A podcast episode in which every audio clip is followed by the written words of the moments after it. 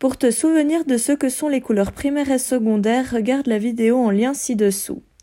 Ensuite, en cliquant sur le nouveau lien, tu peux choisir un dessin à colorier avec seulement les trois couleurs primaires.